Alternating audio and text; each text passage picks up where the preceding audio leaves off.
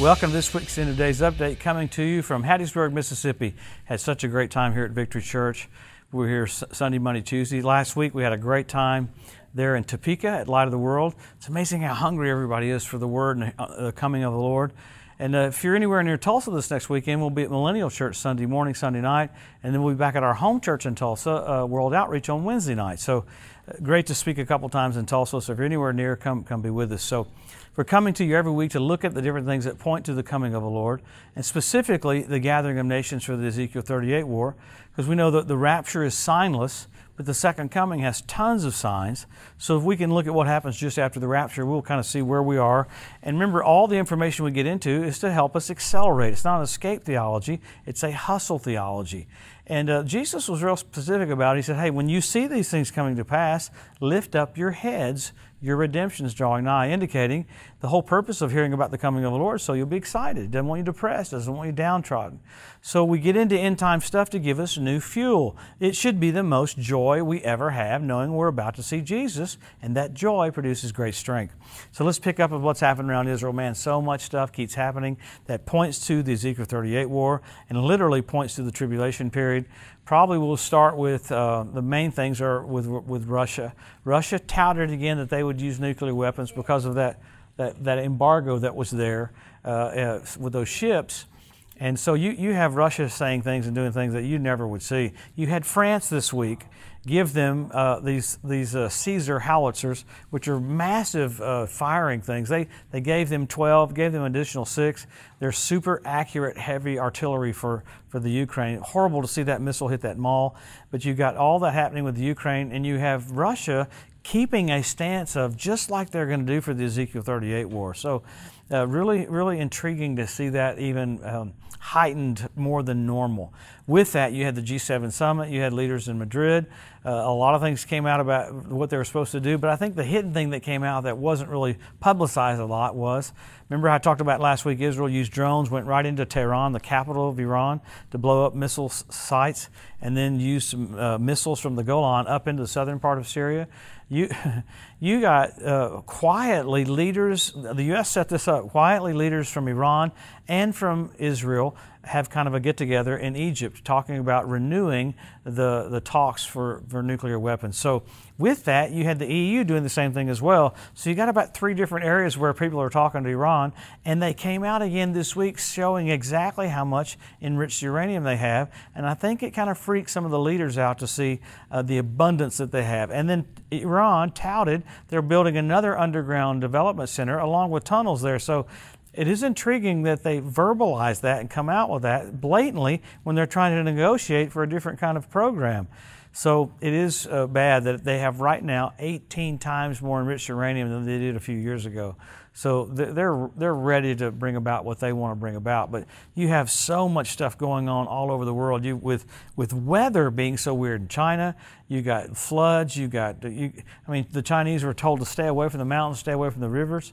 All these things are happening with nature.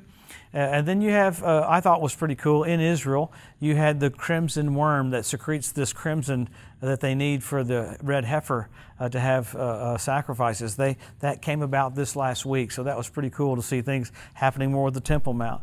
You had uh, a guy on the Temple Mount try to stab a soldier, and he got caught right there. So you watch the Temple Mount's going to kind of come to the forefront here in the next few few weeks and months. We'll see more and more about that. But there's event after event after event that's kind of uh, shocking me that it's so boldly taking place right in front of our eyes.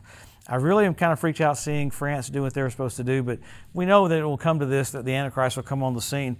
But the, the, the way things are happening with Turkey, Turkey basically went in and said because of Sweden and Finland joining NATO, that Turkey was going to circumvent them so they can still invade the northern part of Syria. So it's just absolutely wild. America even fired missiles into Syria to kill a leader of Al Qaeda on a motorcycle. So, man, Syria is kind of a hotbed of all this planning and staging to try to attack and try to annihilate Israel. And you still don't have a prime minister in Israel yet. That won't be till October. So on the political side, things are a little bit different, kind of hard to be bold. You had Hezbollah and Hamas put brand new monitoring stations up on the border of Israel. I mean, you got the blatant uh, uh, coarseness of that, that right there in Israel's vision, you got Hezbollah soldiers watching everything Israel's doing. The verbiage was that Hezbollah is getting ready to have another war with Israel. So I think on that other war with Israel, it'll be rat a tat tat with a baseball bat because the last time they didn't really go for it. So you have all these groups around which they even talked about a new NATO for uh, Arab nations, uh, Arab NATO, to join with Israel to, to confront Iran. So, man, you got a lot of groups coming together because they see the potential of World War III with all of them put together. So, what does that tell us? Jesus is about to come. So, we always go back to the scriptures. How do we know? How do we know where we are? Number one, Israel made a nation. Number two, Jerusalem won back. Jesus said the generation sees those two events will not pass away till all is fulfilled. Then you got the Hebrew language restored. You got the Ethiopian Jews brought back. You got the fertility of the land of Israel. You got the revival of the Roman Empire. You got the Temple Mount Institute ready to start having sacrifices, just like they got that enzyme they needed just for the red heifers this week. So then after that, you've got fish in the Dead Sea. You had the Dead Sea turn blood red where Sodom and Gomorrah were on the Day of Atonement. You've got the ritual baths around the temple fill up with water. You've got foxes show up on the Temple Mount pretty remarkable. You had Yitzhak Kaduri prophesied that Israel will be ruled by two Benjamins. That happened this last year Benjamin Netanyahu, Benjamin Gantz. Amazing. You had uh, uh, um, Bishop Malachy in 1129 have every pope that was going to be on the earth, 114, got the coat of arms for every one of them. What do we have? The one we have right now is 114th. So uh, the History Channel said that's statistically impossible. So what a, a blessing to see things that are absolutely flawless coming to pass right in front of our eyes. So what do we do? You got signs. You have blood red moons on Passover and Tabernacles. You got signals, blood red moons. You have the Bethlehem Star. There's many more that happened in 2017 that are absolutely amazing. But the Bethlehem Star one freaks me out. How Regulus did retrograde motion and formed a crown over Jupiter because a king was born. Amazing.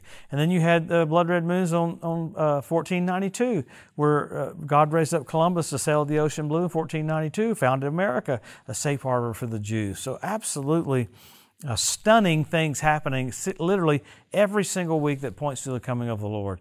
And there's like 10 or 15 things that I'm not even remembering that happened this week that I said to myself, oh my God, that's crazy, that's crazy, that's crazy. So what do we do?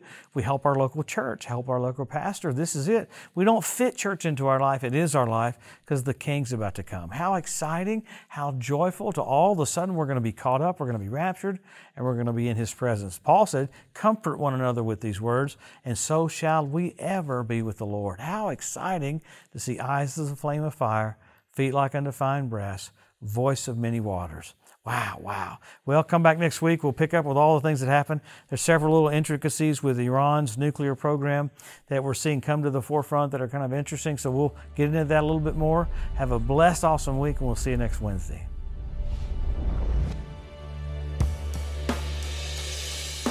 Thanks for joining us today at the End of Days Update. If you'd like to be notified every time there's a new post, just go to the edu at josephmorris.com and subscribe to receive email alerts. If these posts and updates have been a blessing to you, please consider making a one time donation to help get the message out or even becoming a monthly partner with Joseph Morris Ministries. Thanks again for tuning in to the EDU, and we'll see you next week.